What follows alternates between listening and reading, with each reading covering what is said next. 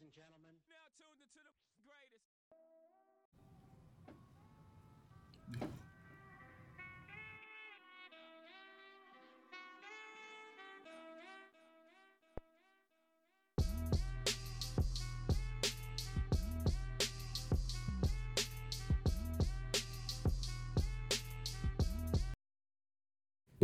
Ladies and gentlemen, boys and girls, welcome back to another episode of Because I Have a Live Mic here on Fluent Radio. What is good, everybody? Welcome back to another episode. How y'all doing? I done missed y'all. We got a great show for you packed up today. We're gonna talk about the NBA playoffs because they start uh, they start Monday. I was just I was Gone. shocked. The Lakers are gone. Ain't nobody thought the Lakers gonna make it. Everybody was like the Lakers gonna make like no. Unless they have like a geriatric one, yeah, sure they gonna make it there. But we got some other teams in that how far the Bulls gonna make it. I'm gonna give y'all a hint, not far. And who I really think gonna win it because I'm gonna be honest with you. So right now, with the play-in games, it's became super weird now because they've been like weirdly stacked, so to speak. So like one through six is all set. Like one through six is locked up. There's no moving forward. One through six through everybody is all locked up. Ain't no changing that. Um. So for the East, one through six is Miami is the one. They got the home court advantage through the East. Uh, Milwaukee is two. Boston is three. Philly is four. Toronto is five. And Chicago limping in there at six. Uh, for the play-ins, we got Brooklyn, uh, Cleveland, Atlanta, and Charlotte. That's for the East. For the West, we got Phoenix, who has the best record, so they got the number one. Uh, they got the number one seed and the best record, so they got uh, home court locked up throughout the whole thing. So if they do make it to the finals, they got home court through all that. We got Memphis, Golden State, Dallas, Utah, Denver, and in the play-in we got Minnesota, LA Clippers, New Orleans, and San Antonio. So for that, they all locked up, right? And out of out of like those 12 teams who already got their uh, keys to the playoffs, I'm gonna be honest with you. The East is looking more stacked than the West right now because with the injuries to Golden State, I don't see them going too far. Um, honestly, everybody from five, from four down in the West, they not really, really competing with uh, with Memphis or Phoenix right now because Mem- Memphis went on a streak with I don't think anybody thought they could do. I thought with everybody, especially when Ja got hurt, like everybody thought like, oh, they're gonna drop either they're gonna drop or they not gonna make it. Uh, they went I think like 21 and two without Ja Morant. And that says a lot when your best player went down and you still end up going to end up getting to the number two seed in the West, especially over Golden State, especially over uh, Dallas, who a lot of people thought was going to finally come back up. But I really say Memphis is Memphis. Is, it's a two team race in the West with Memphis and Phoenix. So that right there is all kind of locked up. And then we can see because Golden State can possibly come back, but I don't really see them making it to the finals this year, especially without uh, Steph. Uh, Draymond's on his way back, so he should be there fine. But then outside of that, like Dallas, Utah, Denver, they are always either they're either or, right? Like sometimes they're great, sometimes they're not. Like right now, they are not looking great. And in the play-ins, I mean, LA, the Clippers are the only real team that literally like shocked me because of the fact that everybody didn't think that it was going to either be the Lakers. Everybody thought the team from LA was going to be the Lakers, which I told you I was not going to be them. Uh, but the Clippers really came on because everybody thought they weren't going to be able to do it with Paul George out, with Kawhi. Reggie Jackson kind of really came into his own as like a true player, like a true reliable player. So like he really showed that he can actually you know play because I've been calling him self check for the longest because you could always leave Reggie Jackson by himself and he gonna end up messing his own self up. But with LA, I really see like then can be like maybe a sleeper just to get to the seven seed because for people who don't know how the play in works, so the play ins are between the seven, eight, nine, and ten seed. So all of those teams have to play each other. So the seven and eight have to play each other. The winner of that team goes to be the seven seed, and then nine and ten have to play each other. The loser of the nine and ten games is booted out, and then uh, nine and eight have to play each other for the eight seed. So out the west, I really see it being more. I don't see it changing really. I really see like maybe I may I might see like the Clippers being number seven and Minnesota being number eight because I think the Clippers are just a little bit better team than Minnesota. I think New Orleans kind of came together because without the addition of Zion, I didn't even think nobody thought they would get to the play-in games, let alone be in the playoffs. So I don't know if they can really do it. And I think San Antonio, I think this is it's less about um less about pop right now and it's more about the rebuild. Like they they don't mind being in the play okay, but I really think they're trying to rebuild. So I don't really see them getting too far. So I think New Orleans and San Antonio end up getting knocked out, and I think they just flip. LA and Minnesota just flips. So I think that's that's going to be the West. As far as the East, the East is where it gets real challenging because you got Brooklyn, you got Cleveland, right? Cleveland's good, but I don't see them. I think them making it to the play-in with the team they have is far beyond their goals, right? Because everyone thought Cleveland was at least three to four years away from even being into the play-in. Now with them being in like the play-in and they got to go against Brooklyn, who finally has almost everybody back. I really say I think Ben Simmons is going to sneak around and end up being in. He ended up going to sneak around being in the playoffs. Like everybody's not going to realize it, and then next thing you know, he's going to sneak in and just start getting into the lineup. But like as of right now, I don't see him playing until like at least the first round of like the actual playoffs. But I don't think Brooklyn's going to drop too far. I think Brooklyn's going to win that game between Cleveland and um, Cleveland and Brooklyn. As far as Atlanta and Charlotte, like now, Charlotte it's weird, right? Because Charlotte, they're sneakily good, right? Like they like they just recently blew out the Bulls, but that don't mean nothing right now. The Bulls getting blown out by everybody. And then you got Atlanta, who I think a lot of teams, I think the whole NBA slept on because like they kind of got on that run last year where they went to the Eastern Conference Finals. They kind of had that remarkable run, but then you know now they kind of once the pressure got onto them, they kind of uh, folded a little bit, and then they kind of slightly slid into the play-in game. But I still can't see Charlotte beating them, so I really think it'll come down to like Cleveland versus Atlanta, and out of that, I really think Atlanta will win. So I think Atlanta becomes the eight, Brooklyn stays at the seven so that ends up being an interesting matchup. It was a rematch from a few years ago between Brooklyn and Milwaukee when Milwaukee went on their run. And then it's going to be Cleveland versus Miami, which used to, which if this was like, but 10 years, God dang, that's 10, 10 years ago. I feel so old now. When my when uh, LeBron was in Miami, that would have been an interesting matchup. But now I think Miami's just going to wipe um, Cleveland off face of the playoffs. So that's going to be fun. Um, as far as Chicago goes, like Lamelo, Lam, Lam, Lonzo, not Lamelo, Lonzo getting hurt really hurt the Bulls, and I don't think a lot of people really actually saw that happening, right? Because the Bulls were so built around uh, Lonzo, right? Because he was the one to be the ball handler, which freed up Zach and De, uh, DeRozan to kind of be able to do what they can do on the court. Freed up Vucevic to be able to be the big man, even though Vucevic as a big man that's the one thing. That's the key thing what the Bulls really need to focus on this offseason is getting like a true big man because they don't have anybody that can go against the Giannis.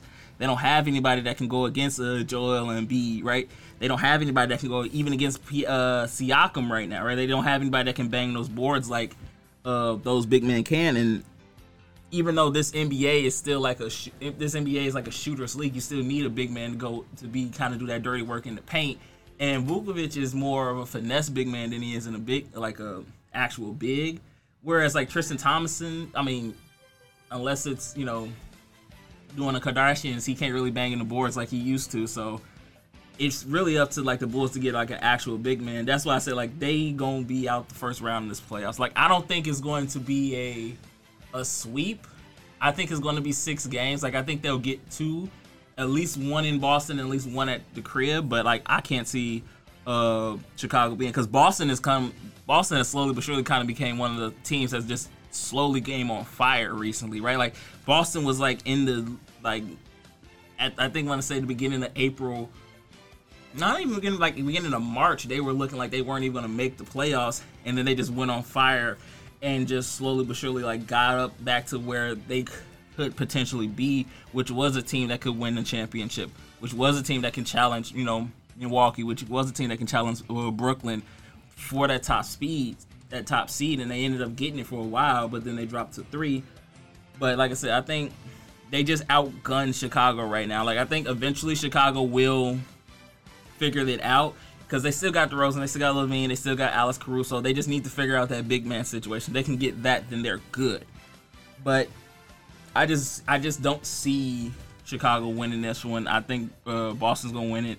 Um, Philly and Toronto is going to be a very tough series because that's the. Uh, I will say Toronto is not so much the perfect team to kind of go against Philly because the way you beat Philly is you have to have like shooters and like an actual big man that can go against uh, Embiid, right? And the reason I will say this, like everybody still kind of hold on to that last second shot that Ka- uh, Kawhi did when he was in Toronto, which knocked out Philly in the playoffs that uh, like in 2019. Because they don't have Kawhi right now, so they don't have they don't have Kawhi to make those you know last second shots and who they're gonna rely on. Like they got Fred, they got Fred, they got Pascal, uh, Siakam, but I don't think I just don't see them really doing that well against uh, Toronto. I don't think it's a sweep, but I think Philly knocks them out, maybe like a gentleman's sweep. Um, you got Milwaukee versus we already did that. We got Milwaukee versus Brooklyn. This is gonna be more interesting because now we get to see Kyrie like unleashed. I would say like you get Kyrie. You know, you get Kyrie unleashed. He doesn't have to be beholden to those uh, COVID restrictions, so he can't actually play in Brooklyn. Which again, I think this is what they were planning on, right? Have Brooklyn all the way down, and they make the great comeback, which always seems great for the storylines. But um, Milwaukee, that one's a hard one because it's just with the way Milwaukee is set up right now, I just don't see them losing to Brooklyn. And I kind of, I kind of want to say Brooklyn gets knocked out. It be, it goes seven. I think it goes seven. If if Ben Simmons does not play like in any of this series, like if he doesn't come back in like at least game three, then I think Milwaukee has the firepower and like the players to knock out Brooklyn again, like for the second time in a row. They can have them knock them out in the playoffs and I just don't see uh, Brooklyn. It's it's so weird because I just don't see Brooklyn being able to keep up with Giannis, right? Like they have uh, James, they have DeAndre Jordan, but he just hasn't really been the same. They have Blake Griffin, but it's not the same Blake Griffin, and that's the key thing you need if you want to beat Milwaukee. Like Phoenix showed it. Like if you want, uh, Phoenix showed it for some of those games. If you want to beat Milwaukee, you got to have a talented big man, right? But it's just going to boil down to like how can they actually hold on to Giannis and like keep him kind of contained. If they can do that, then they might be able to. But I just don't see it. I think really Milwaukee's going to come out that um that series winning. Like I said, it might go seven games. It could go six. It's gonna be it's gonna be one of those series where everybody's gonna be like, this is a series that might bring the championship out of because I think Milwaukee has the capability of repeating, but I just don't see it. Out of the East right now, I think really like who has the best opportunity might be Miami. As far as the West goes, um, like I said, it's a two-team race, right? It's really just a race to get to the finals, which between Memphis and Phoenix, right? Like at this point, I think Memphis has proven like they're no longer just like the team that could do it, and you haven't seen like a city embrace Memphis like it has. Like they played whoop that trick at the stadium one time and like the whole city went crazy. Right, like Memphis, the Memphis Grizzlies have like engulfed Memphis culture into that thing, into that team. So it's just a two-team race at this point, though. Memphis and uh, Phoenix are the two teams who are going to come out, are going to be in the West Conference Finals, right?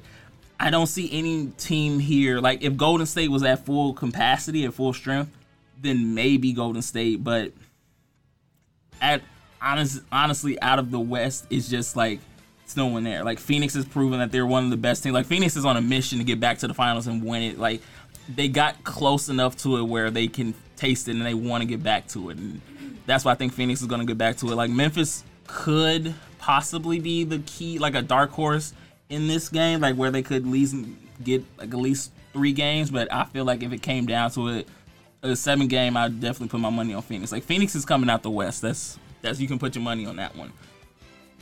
So that's as far as the standing goes. Now for the play-ins, because the play-ins do get a little weird, right? Because today is the last game of the regular season, so we do have some important play-ins for like seeding. So this is where it's gonna get weird, right? So this is get this is where you break out the whiteboard and your little red yarns because it's to get a lot of connective tissue going. So technically, Brooklyn is still the seventh seed, right? Because they own a head-to-head over Atlanta and Charlotte, and a tiebreaker win over Atlanta and Charlotte. So they still have the seven. The only way they could drop if if Cleveland if Cleveland wins and Brooklyn loses, then they can hopscotch them because again, Cleveland is number eight. So Brooklyn would have to lose to uh, net, uh, lose to Indiana, which I don't see happening, for them to hopscotch them into the seventh seed, which would flip it a whole bunch. Because then now, if you're uh, Cleveland and you're in the seventh seed, now that changes it because now you have Miami versus Brooklyn, so it would be a whole different matchup. Uh, for Atlanta to hopscotch and actually put themselves in contention to be in the playoffs, uh, both Cleveland and Brooklyn would have to lose, and Atlanta would have to win, creating a four-way tie, which would by, which would be Cleveland would be out then the nine seed, and then Atlanta would be the eighth seed. So it gets more confusing after that because if Charlotte, if Charlotte wins and then Brooklyn and Cleveland loses, Charlotte hopscotch Atlanta because they have a tiebreaker over Atlanta, and they end up being the eighth seed. This is why the playing games is so fun and so confusing at all at the same time because you don't know really what's going to happen at any point. Like the West is so easy because the West is locked up, right? Like everyone in the West is where they're going to be, right? There's no changing it, right?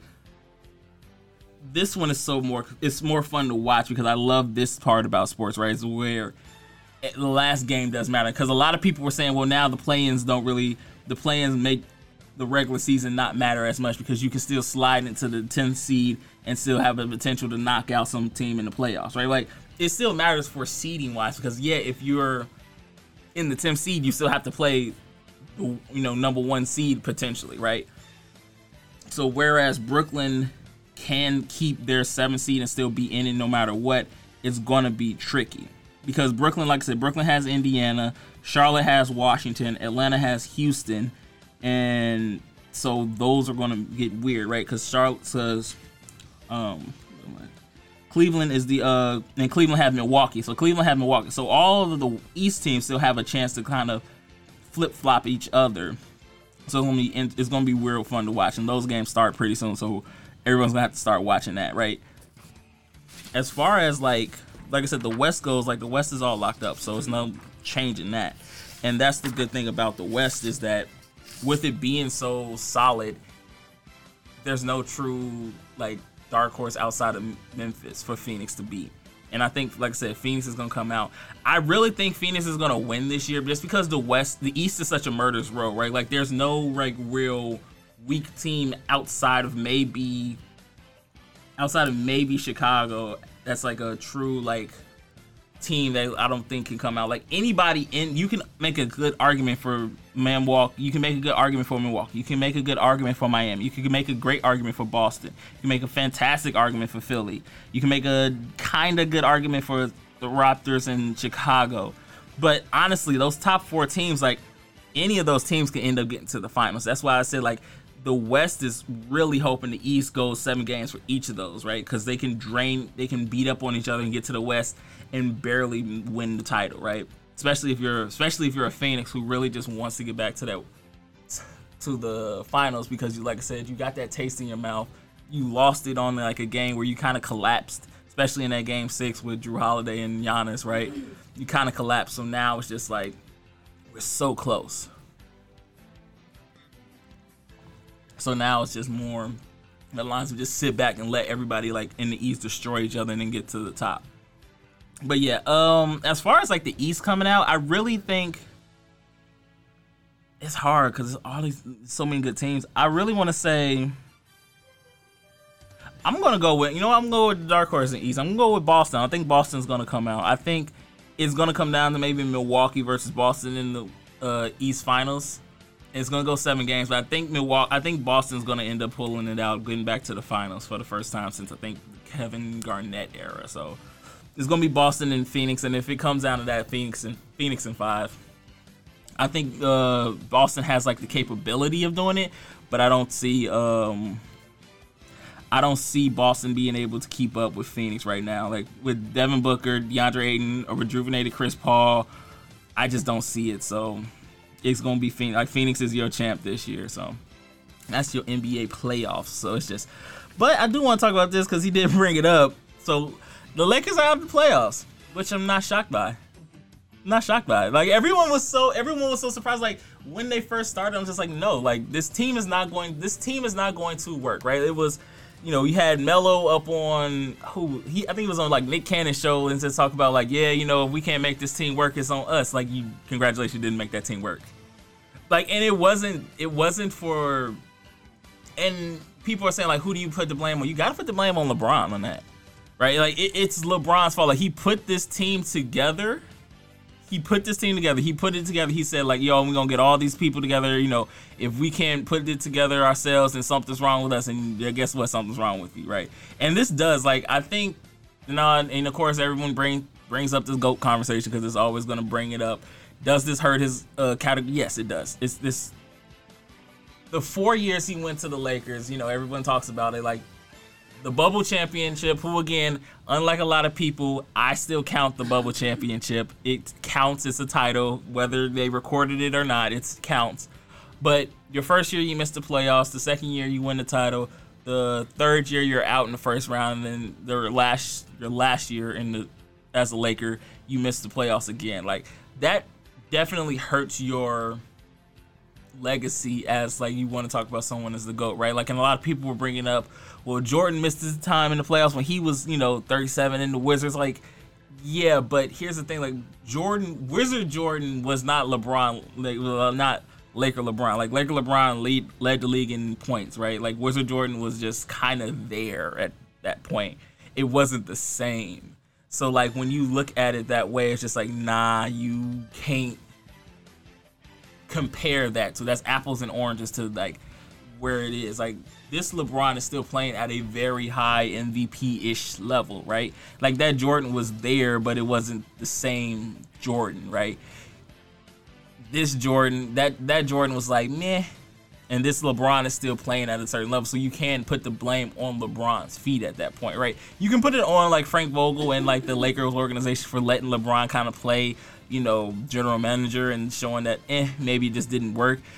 But yeah, you definitely have to do that. Like, and a lot of people are trying to figure out like where um where West is gonna go after this point. Where like how are they gonna break up this team? Because you did eventually, uh, kind not even eventually, you did mortgage your future for a championship now. Which again, you got one out of four, which is twenty five percent. It's not terrible, but you put all of your eggs literally in this basket of we're going to get all of these stars together and then try to get a title this year and it didn't work that well right? Like it did not work to what a lot of people thought it was going to be. And now it's just like you don't really have draft capital to move forward right? You're stuck with uh, anthony davis who's hollow man who can't play you know a full season. You're stuck with you know lebron who's i'm gonna be honest with you starting to look old right? You're stuck with uh, not stuck with Carmelo because Carmelo's gone this year. You're stuck with uh, a bunch of teams that you you stuck with players that you don't know really who you have, right? Like you have a decent future with maybe uh, Monk there. You have a decent future with KP uh, KCP there, but it's just I don't know if you have the type of draft capital to rebuild now, right? Like now the Lakers are going to be for at least ten years, like trying to rebuild around trying to get this team back to what it was, you know, a few years ago. So you do got to place a lot of that on LeBron because of the fact that he did again mortgage the future for a title. Because we see now right like you look at the, the Pelicans right? Like the Pelicans have basically all the Lakers on there because they traded them for AD you have the Pelicans there. Like look at them right like the Pelicans are a good team like a team on the rise. You have the Pelicans there right? You have Zion there. You have Brandon Ingram who's really coming to his own right? You look at Brand, what Brandon Ingram could have been on the Lakers and you you always got to ask that what if question, right? And then a lot of people are even asking that what if question because like a lot of people don't know that supposedly LeBron blocked DeMar going to LA. Even though I don't think DeMar going to LA would have changed much anyway, it would have been an interesting sight to see Lamar, I mean DeMar Rosen with LeBron James on that Lakers squad. but I don't think that would have changed up much in between. I think it still would have been like, yeah, the Lakers still weren't going to go anywhere. So it's just, I just don't see like how everybody can still kind of put LeBron in the GOAT conversation, right? Like, greatest of like, he's, again, a great stat stuffer, but right now it's just like, if you want to put him in that GOAT conversation, it's hard to do it now with this, with this, right? And I know a lot of people are going to argue that factoid with me, but it's just like, it's hard, right?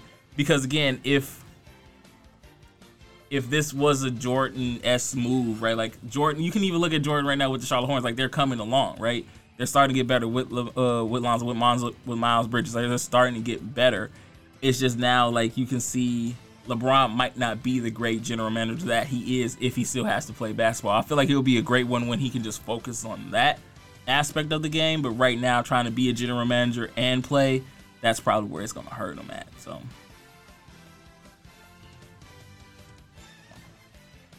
And I just think, I just really think that I don't see where the Lakers can go forward from this. Like, cause again, and what the thing is, like, LeBron's gonna be a free agent after this year anyway, right? Like, he's got one more year, and uh, he signed the contract to extend it. He's got one more year in LA. It's just now it's gonna be kind of me like a novelty act because I think now LeBron, I think he's kind of just biting his time because he does want to play with Bronny, which I think he's just now it's just him biting his time too. Like, it's just kind of extending it out a little bit more.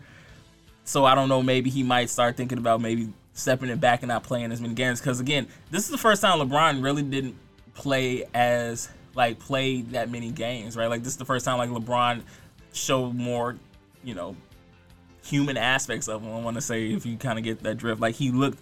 He looked old, right? Like he had the 50 point game and then had to sit out for knee soreness. I was like, yeah, that sounds about right. Like he he had the 50 like you you get those every now and then, but then you gotta sit out because he had right knee soreness. Like that's something that's old that's old man LeBron's gonna have to get used to, right? Like we can do 50 games, but you just might not be able to do it back to back anymore. And people are talking about, well, what if we shorten the NBA season? I'm just like, shortening it wouldn't work just because of that fact, right? Like shortening it, like shortening. They said like taking it from like 72 to 63 games. Like it doesn't short it doesn't help either way because now if you shorten it, what you're doing is uh kind of putting everything more in the bottom front because when are you going to start the season, right? Like if you shorten it right because now everything kind of relies especially with especially especially the NBA playoffs, they rely they always started in uh April, right? They're all going to start in April and go to early May at best, like May uh, mid May, like June, like that's normally like if it goes like that long, it goes to like late June sometimes, right? If it goes to seven games, especially with the finals. If you do that, like it's just very much like shortening won't help the health wise, shortening won't help the money wise because now if you're shortening games, there's not there's not a lot of opportunity to get teams like a Memphis, team like teams like in uh, teams like Indiana, teams like Minnesota, like those small market teams on more like national stage television, right? Like now you make every team have to kind of fight for that national TV spot, and that's never going to work out well, especially because now teams like Miami, Chicago, New York, I mean, we also want to see more Knicks games, right? Those bigger market teams are going to have to, you know, share the spotlight with people, and I don't think that's going to work well. But yeah, it's just shorten it. Like I think a lot of people always say like for health reasons why like they try to hide it under that. I'm just like it works, but it doesn't work as well as a lot of people think it does. So I don't know if shorten is gonna work or not, but it's just now it comes boiled down to like what's next for LeBron after that. Again, he's already said that he wants to wait and play with Bronny, which cool. I mean, Bronny playing with Bronny, I mean that's cool. Everyone wants, I guess, but it's just now it's going down to where where do you go? Because Bronny still he's not out of he's not out of high school yet. He still got to go to you know he still got to go to uh, college because the NBA stopped that uh, ruling. The NBA stopped the ruling from going like high school to the pros, so he has to play. He at least has to play one year in college. And just thinking about that time frame of LeBron just kind of biting his time and have to play maybe in like Orlando or something like that, or which I which I really think is happening. You just put the tinfoil hat on. He did this on purpose you know, tank the Lakers so that way they have a low draft pick. So when the time frame come, does come, Bronny just comes to play with the Lakers and just continue on there. So, but at the end of the day, I just think if you want to say like LeBron had kind of hurt the Lakers, you have to say yes. So it is what it is. Um, speaking of hurt, like the Chicago Bulls really hurt me this year because they started off so hot. Oh my God, the Bulls started off so hot, and it hurts to watch them like kind of fall off where they did. Like now, granted, I didn't think they were going to stay the number one seed throughout the whole entire playoffs, right? Like I figured they were going to drop down, but I did not expect them to drop down the way they did, right? Like the last four games they lost by double digits and to playoff teams, right? Like last like last Friday they lost by like 131 to 117 to the Hornets, right? Like and the Hornets are good, don't get me wrong, but the Bulls losing the way they have just really irked me because a you see the importance of Lonzo, right? Like Lonzo I touched on this earlier. Like Lonzo was able to do the kind of free up Zach and Demar, right? To kind of free up, like Demar was able to score all those points in the fourth because Lonzo was able to kind of be a ball control point guard, right? Like, that's what the Bulls needed, right? Uh, Coby was good, but he just isn't on the same level as Lonzo, right? He isn't going to be the same uh, distributor of the ball like Lonzo was, right? And at the end of the day, I think Lonzo kind of proved himself to be more more of a ball distributing point guard, which we needed and let, like I said, Zach free up to be the scorer that he can be. Let Demar free up. You know, let Vucevic clear it up. Right. Even with the returning Pat Williams, I don't see the Bulls.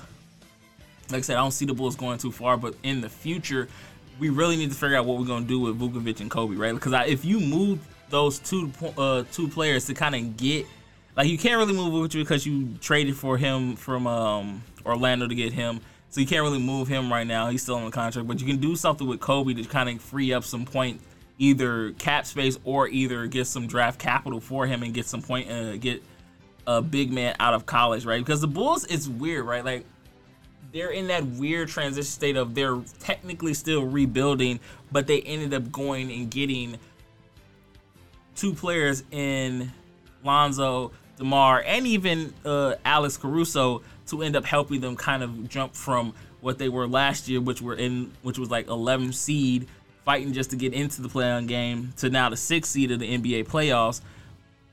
So it kind of you can kind of see it, but you're still in that technically rebuild mode, kind of, because you're still rebuilding for the future. Because this is kind of just like a stopgap where it's like you're happy to have these players, you're happy to have them there, but it's just you know right now you're looking. It's just like we need to start rebuilding for the future because we don't because while we have Lonzo for two more years, we have Demar for three, and we have Caruso for three more years. It's still at the end of the day what you're doing for the future because if you don't have anything planned for it, you're still gonna go right back to where you were a few, a few, a few years ago, where you're still fighting to get there, right?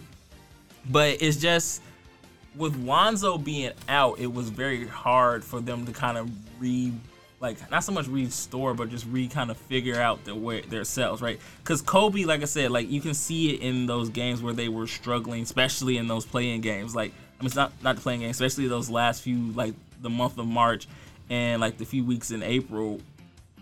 It was not the same like it was early in the season. Like they dropped like a rock in the ocean when they were in the, when they were playing, right? It was just like it wasn't defensively there. They weren't there, right? And defensively they were never really there, but they had a chance. But offensively they kind of fallen off too. Like they're not scoring as many points because I think Zach now had to kind of step back into that position where he had to be the ball distributor, right? He had to be the guy who had to take control over the uh, take control over the game, right? And then with DeRozan, it kind of went from like he had to score all those points in the fourth to now he had to score all those points in the fourth, right? He wasn't the same freed up, and then like I said, once teams figured out that the Chicago Bulls can't stop big men, it was all over for that. Like once they figured that out, they just had everything in the hole. Like Vucevic again, he's a finesse big man. Like he can definitely score and he can definitely be out there shooting threes and like move the move the ball and everything. But as far as like being like in the paint and kind of fighting for those you know rebounds like that, he's that's not his game. And like even with the returning Pat uh, Pat Williams, it was just still very much still like not there, right? Like he's coming back and he's still trying to get his sea legs on under him, like and just coming back, especially now coming back in the playoffs where you don't have that much time to kind of get your uh, sea legs under you for the playoffs. now you're just looking at like, okay, cool, I got this rebound off of there. Okay, cool, I can do it. But it's just now teams know, all right, cool, we getting a big man in there, you're good, right? So it's more on the lines of what they're gonna do for a big man next year, right? Because they need that, right? Tristan Thompson was not the answer. Like everybody thought he was gonna be. Okay, he was gonna be enough. The defense kind of have like a stopgap there, but it wasn't, right? Like you can see, it just was not the answer for it. And it's just more, more on the lines of factoids that you have to figure out how you're going to do this for the future, right? Because this year you had somewhat expectations, but you exceeded a little bit. You got to the playoffs. Now next year is going to be like people are going to start penciling in as like the dark horse team to win the title next year. Like people are going to start penciling you in to be within positions of power in the in, in the NBA East right now, right? And the East, like I said, is the toughest toughest conference right now in basketball. So especially when you come to like teams like Miami with Bam, right? You got teams like uh, Milwaukee with, of course, Giannis. You got team like Philly with teams like um, Philly with teams like Joel Embiid. You got Brooklyn even still, right? If they can figure out how to stop those teams and get actual better, like I said, once Alonzo gets back, once Alex Caruso, who's back, but he's still not playing at the level he was when he first started in the season, where he was stealing, where he was taking everyone's ball, right? He was the defensive stopgap that he was, right? He's still trying to get his sea legs underneath him too because he just got back right. If they can do that, I can believe that the Bulls are going to be a title contender next year because this year they're definitely not. Uh, but other than that, yeah, the Bulls have just really been not understanding. And then uh, Zach kind of came out and said like when they got booed last last Friday for getting blown out, like yeah, I can understand it, right? And it's that's always still been weird to me too. Like I I care about the Bulls, right? Like I am a Bulls fan, but I'm also not gonna be like booing people for losing the way they did, right? Like I, again, I love sports, but it's not gonna take up my entire life like that. Where like my the whole day is messed up because the Bulls lost. I'm like, nah, it ain't that serious, dog. But speaking of rebuild, but speaking of rebuild, can we we gonna pause the NBA talk because I do have to talk about this because the Bears are still upsetting me. Now the Bears, on the other hand, they may be able to ruin my day, mostly because mostly because the Bears just make very bad decisions on what they should do. Um, it's for a fact that they're in a rebuild mode, right? Like, it's in a rebuild mode to the, uh, this year, which was always interesting because Ryan Poles came out. You know, he came out when his first press conference and said like, "Hey, we're going to uh, take the North and never give it back." I'm like, cool, but let's not do that because you just ended up trading Khalil Mack for picks, which was not the greatest picks, but now you don't have any. You have draft capital now to rebuild. You definitely need a receiver to go along with Darnell Mooney and Justin Fields, right? But it's just right now. You go get Byron Pringle, which okay, cool. You get Byron Pringle. Uh, but honestly, I just see the uh, the Bears being more on the lines of like in the basement, especially this year, right? Like we officially do that. But the problem is like anytime someone has it's a rebuild, it's like you never know when it's gonna actually kick in, right? Because you have Justin Fields, but you only have him for like four to five years to kind of get used to an offense, right? Like you got to get the stank of Matt Nagy off of him, and actually have him capable of being like able to really play his game, right? Like, and again, Matt Eberflus, who I think will actually help the Bears out with again with that inside running game, you know, allowing the play action pass to kind of actually help him succeed a little bit more, it works. But like the problem for me is it's just gonna be hard to watch, right? Like my mom said it best, like all Bears fans are just masochists because we're just gonna keep watching, knowing they're gonna hurt us, but we're just gonna keep watching anyway. But I think down the, of course, down everyone says like down the line it has to work, but the only issue is you never know when the line is going to stop, right? Like you can never sit here and be like, pinpoint the time frame where the rebuild actually goes like, okay, I see the rebuild working now. Okay, I see the rebuild there. It's just like you don't know when because they traded away too many of their picks, so they're not going to be in the first round. And this draft, it's it's not as deep as everyone likes to think it is. Like especially when it comes to like what the Bears need, because the Bears need a receiver, they need a um a cornerback and they need a new edge rush after like after trading Khalil Mack, after not signing Allen Robinson, after getting rid of a lot of key pieces, they need to try to rebuild in that. And they did do that somewhat in um in the free agency. Getting Byron Pringle was definitely a success. Like I think having a veteran receiver like that helps. I mean, St. Brown. Uh, I mean, I would have rather gotten Marquez Valdes Scantling from Green Bay if I'm going to go for a receiver from Green Bay. He's a bit taller, can, you know, has a bit more speed and can out actually stretch out over like DBs. But again, St. Brown is going to be fine. I think he's going to work well with Justin Fields. I think his game kind of works more towards the uh, short yards passing game that they're going to try to like extend out. Uh, offensive line wise, they did get some help that's the key thing that I think they need. Like if Teven Jenkins can stay healthy and Larry Borom can kind of come along, I think that's going to help out that offensive line, especially getting a tight end from the Jets. Like he's he's more of a blocking tight end, so they're going to need that to kind of help, especially with the run game that they're going to try to implement. But it's just at the moment seeing the Bears' movements is going to be really hard to watch because Darnell Mooney, I think is gonna come around and be like end up being like one of the better receivers that the Bears have seen in a long time. It's just gonna come down to like the development of Justin Fields and can they keep that can they actually push him forward towards getting that stink of Matt Nagy off of him? So we're gonna see how that works. And again, I I think the Bears are going to take the North. I don't know when though. That's the only thing. It's gonna be so hard to watch, right? Uh, but it's just gonna be more on the lines of like, can they figure it out through a free agency, not even this year, but next year, right? Like when they have, you know, David Montgomery's contract is going to be up, right? Like he's going to be a key factor of what's going to happen, right? The offensive line is going to be the offensive line, especially with Cody Whitehair, his contract going not Cody Whitehair, yeah, Cody Whitehair and Sam Mustipher, those contracts being up. You have guys like Eddie Jackson who's going to end up having to be either restructured or let go because his contract is going to come due, right? You have all of these contracts that are going to come due, especially on that defensive side of the ball where they have been, you know, known to make their game, but now it's going to be more can we transition from that to the offensive line, especially I mean not offensive line, but also offensive minded state, right? Especially with the North kind of being in flux right now, where you know Green Bay, you really don't know what their receiving core is going to be. They're kind of sort of flirting with the idea of bringing in Odell Beckham Jr. to the to the Packers to kind of make it so that Aaron Rodgers at least has someone to throw to for those years that he just signed, right? You have a Minnesota where yes, you have Justin Jefferson, yes, you have Adam Thielen, yes, you have Dalvin Cook, but you still have that big question mark at of Kirk Cousins who has come around, right? Like he's not as bad as he used to be, but he's still just for the fact that I don't trust Kirk Cousins as much as I do any other quarterback in the North, right? And then you have the Lions who what do you do with Jared Goff? Do you you have two picks in the first round? You have I think like the second pick, and then you have the 32nd pick.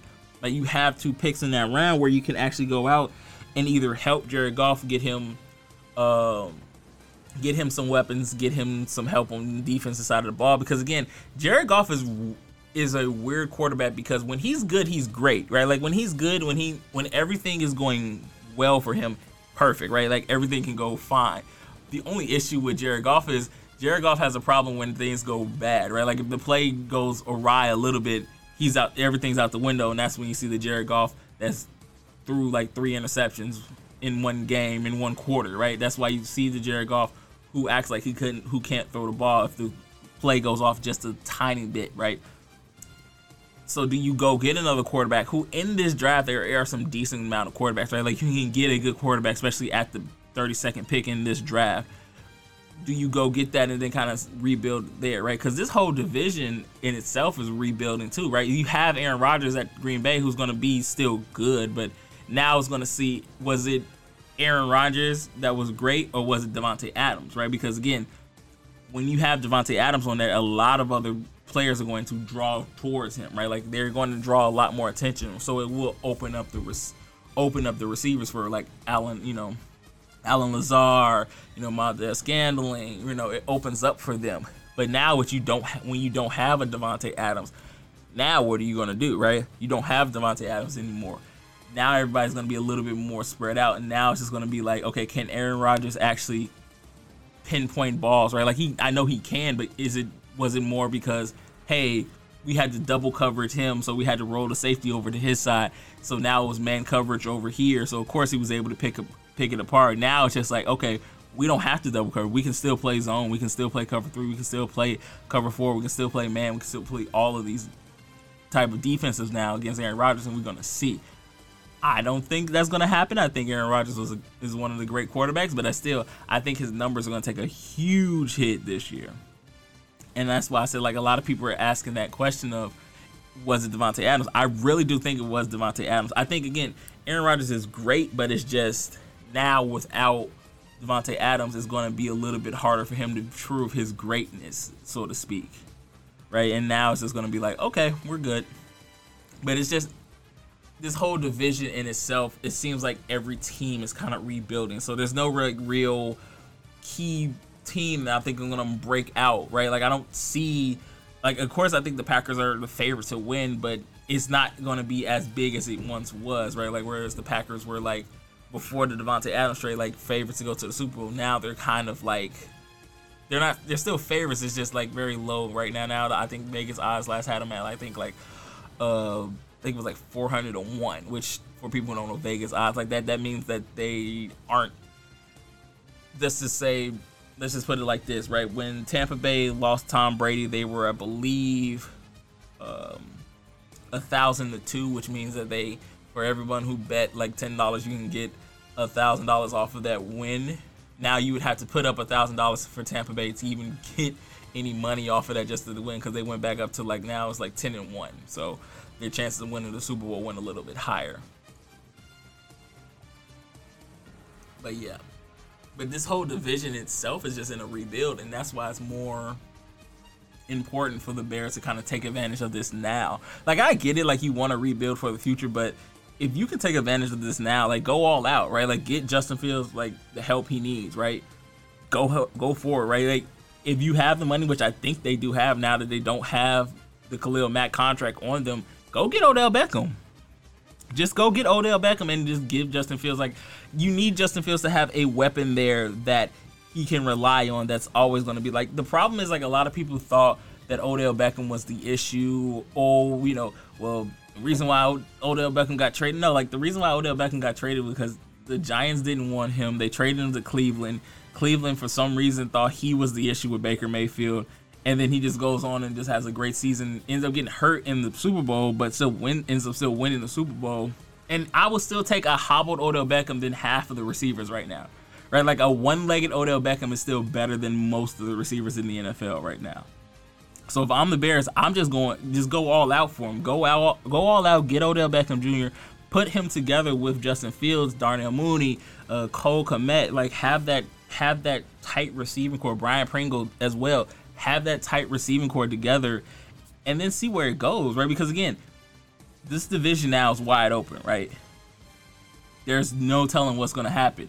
If you and you have like a good cheap quarterback under your contract right now, right? You don't have to pay him that much. Just go for it, right? If you do that, like you never know what's going to happen, right? You can end up getting not even maybe not win the Super Bowl, but get to the playoffs where you haven't been since I think what 2011 well, not 2011. I don't count the 2019 one. I do not count that. That was they fell backwards into the playoffs because they didn't have to do anything but not lose. And then 2020 2020 they did these no 2019 they were the three seed which are good like 20 I should say 2020 when they fell ass backwards into the playoffs because they all they had to do was win and they were in they didn't win but they everyone else lost and then they just like laid an egg against the Saints that year uh, outside of that, like I don't count that playoff game, right? Like you go, you know, you, you take that 2020 out, take that one out. Uh, but yeah, you haven't been in a few years, and now, like I said, you have Justin Fields, who again has a phenomenal arm, has a great running talent, who was just being misused in that Matt Nagy offense. Just go for it, right? go all out. But yeah, um, as far as like the other team, like the only other interesting storyline like in the in the NFL right now is the Baker Mayfield Deshaun Watson kind of uh drama, right? The the people are wondering like why are they why are the Browns keeping uh Baker Mayfield on the uh the roster? I'm like, well, because they're gonna keep him on there when Deshaun Watson gets that eventual four game suspension for all the allegations against the uh, against him. Like they're to suspend him for four games, so why not keep Baker Mayfield there at least for those four games, so that way you can at least you know still be in contention and then let him go then, right? That's what you do. That's why they're keeping him there. It's not that big of a mystery. That's the, they're keeping him there for that distinct reason. So if anything does happen to Deshaun Watson when he does when you know the NFL comes down on him for the allegations, they have a quarterback there that knows the system, that knows what's going on. So you just keep him there, and then you trade him. And I still say like his best landing spot would definitely be uh, Minnesota. I think Minnesota is the best place for him. He goes back to you know his old coach and Kevin Stefanski. He has you know he can go back to where which I think works for him better. I think Baker Mayfield is such a weird quarterback because a lot of people like kind of put on this Baker Mayfield the idea of them in, the, in their head of like well Baker Mayfield is this like brash quarterback who like you know what was that like yeah when you were in college and you were still a walk on like now you're what like you were the number one pick a Heisman winner you went to the AFC championship game you took Patrick Mahomes to the limit when you know in that game you're no longer that brash quarterback like you have to grow up out of that eventually right like you still have to grow up against this whole you know it's me against the world like nah bro like you prove that you prove to the world that you were good. Now you just down to prove to you know your teammates and win a game, and especially win like important games, right? Because it seemed like they always kind of hamstrung him, right? Like Baker never really had like the strongest arm, but it seemed like they were hamstringing him to like he can't really throw like he wanted to, right? I feel like in Minnesota he has kind of a little bit more freedom, right? Like you can do because in Minnesota it's literally the same thing from Cleveland to Minnesota, right? Like he has a strong run game with Dalvin Cook there, right? Like he has a great uh, kind of possession receiver in Allen Thielen, right? Like in a guy who could take the top off of defense and um, Justin Jefferson there. So it would literally not be much of a transfer there. Plus he can play in the do- plus he can play in the dome where he's actually way better in the dome than he actually is um, on like in like open field. So I think if you do do any trade, it would definitely be like uh now what do you trade for him from Minnesota? I mean, he's worth. I don't think he's worth a first a first round pick. Maybe like a second third. Maybe you do like a second, third, and fourth. Like trade your second, third, and fourth for him. But I definitely think he's he's not a first round pick, but he's definitely a high value draft pick type of trade. Um, and then the trade that really shocked me. It, it I shouldn't say shocked me because it's smart because Kansas City traded Tyreek Hill to the Dolphins. First of all, the Dolphins won that trade, by the way. Well, the it, let me put this. Let me put it like this: both parties ended up winning that trade, right? If you're Kansas City, yes, you're upset that you lost probably arguably one of the fastest receivers in the NFL, right? Notice I said fastest, not best. Fastest receivers in the NFL. Um, but you got a ring for you already got your Super Bowl ring. Patrick Mahomes has proven that he can play with almost any receivers out there and you also end up dumping that contract because you pay Patrick Mahomes all of that money. Now it's kind of it frees up a little bit more money for them to actually play with next year, right? It frees up some money so they can actually go out and sign maybe some more receivers, right? They end up get did end up getting uh Marquez Valdes-Scantling, so that's gonna help him. That's gonna help Patrick Mahomes, but it helps Patrick Mahomes because now you free it up, right? Like sure, everybody's gonna now have spaced out and then can still focus on Kelce, but now if you're Patrick Mahomes you have the arm strength that can throw you out of a lot of situations, right? And the Dolphins won because they get another receiver that can help Tua if Tua stays healthy. They get a receiver that can help Tua take the top off of right? Because Tua is a great deep ball receiver, right? Like when he, I mean, deep ball quarterback. When he's healthy and his hips not bothering him, when he can throw the ball deep, it's something beautiful to look at, right? Like when he was throwing to Waddle and Smith at Alabama, when he was when his hip wasn't hurting or he wasn't out the game, he was on point with it. And now you just add one of the fastest receivers alongside uh, Jaylen Waddle, who's going to, you know, in my opinion, have a great sophomore year. If, like I said, but this all relies if Tua stays healthy. Like Tua is the key factor. That if Tua does not stay healthy, I don't know if Miami again has the quarterback situation that they want to have, right? Because in the AFC East, you know, it's Josh Allen, the Patriots, Miami, and then the Jets, right? Like, Josh Allen is, of course, the best quarterback in that division. Mac Jones, we don't, I don't really know what to say about Mac Jones just yet. I think he's a good quarterback, not great. I think he needs better receivers than he does have. Like, Zach Wilson is the Jets, so it's not much you can do about that. But if Tua can end up be, if Tua can stay healthy and keep, um, in the game, like they can end up making the playoffs because I'm gonna be honest with you, somebody from the AFC AFC East has got to make it out there, right? Because there's going to be three teams from the AFC West that are end up going to be in the playoffs, right? Because you have Russell Wilson in um, Denver, right? Now with Davante Adams in Oakland, he goes back to his teammate from uh, his Fresno State days uh, with Derek Carr. You have, of course, you got um, you got the Chargers there with Justin, uh, not Justin, with uh, Justin Herbert, who again, who's going to have a great third year. I think, I think he figured out what type of quarterback he is. He's one of those risk takers, and then of course you got uh, Kansas City. Some so it could potentially all four of those teams could be in the playoffs with it being three uh, wild cards. Potentially all three of those teams can be in the playoffs. Do I think that's going to happen? No, I don't think. I I don't think Denver is going to be there. I think people are hyping up Denver a little bit too much. I think Denver is not going to be as good as everybody think it's going to be. I think it's going to come down to like Miami begin squeaking in into that final uh, wild card spot. If they can, like I said, if Tua can stay healthy, if he can get on the same page with um, Tyreek Hill, which I don't think is going to be hard to do, and if that defense can stay good, because that defense was sneakily good, if they keep that core team together and they can get it working, I would not be shocked if Miami ends up getting in the playoffs and not even just getting in the playoffs, making some noise in the playoffs. Like they can, hey, have the potential to get to at least the AFC Championship game. It's just can if Tua does not stay healthy. Tua is the biggest question mark on that team. If he can't stay healthy, it's not it's all over for him, right? Then Miami can't stay in there. And it's just at this point, like I said, the winners of that trade was both teams. I think Kansas City won a little bit more just because again they unloaded that Tyreek Hill contract off of them, so they have a little bit more money. And at the end of the day, I want to say Patrick Mahomes is probably better without Tyreek Hill than he is to get than they are together, right? I think the difference between like Patrick Mahomes and Aaron Rodgers is that Patrick Mahomes has proven to be better with less than like um than Aaron Rodgers because Aaron Rodgers has always kind of inherited great receivers over time, right?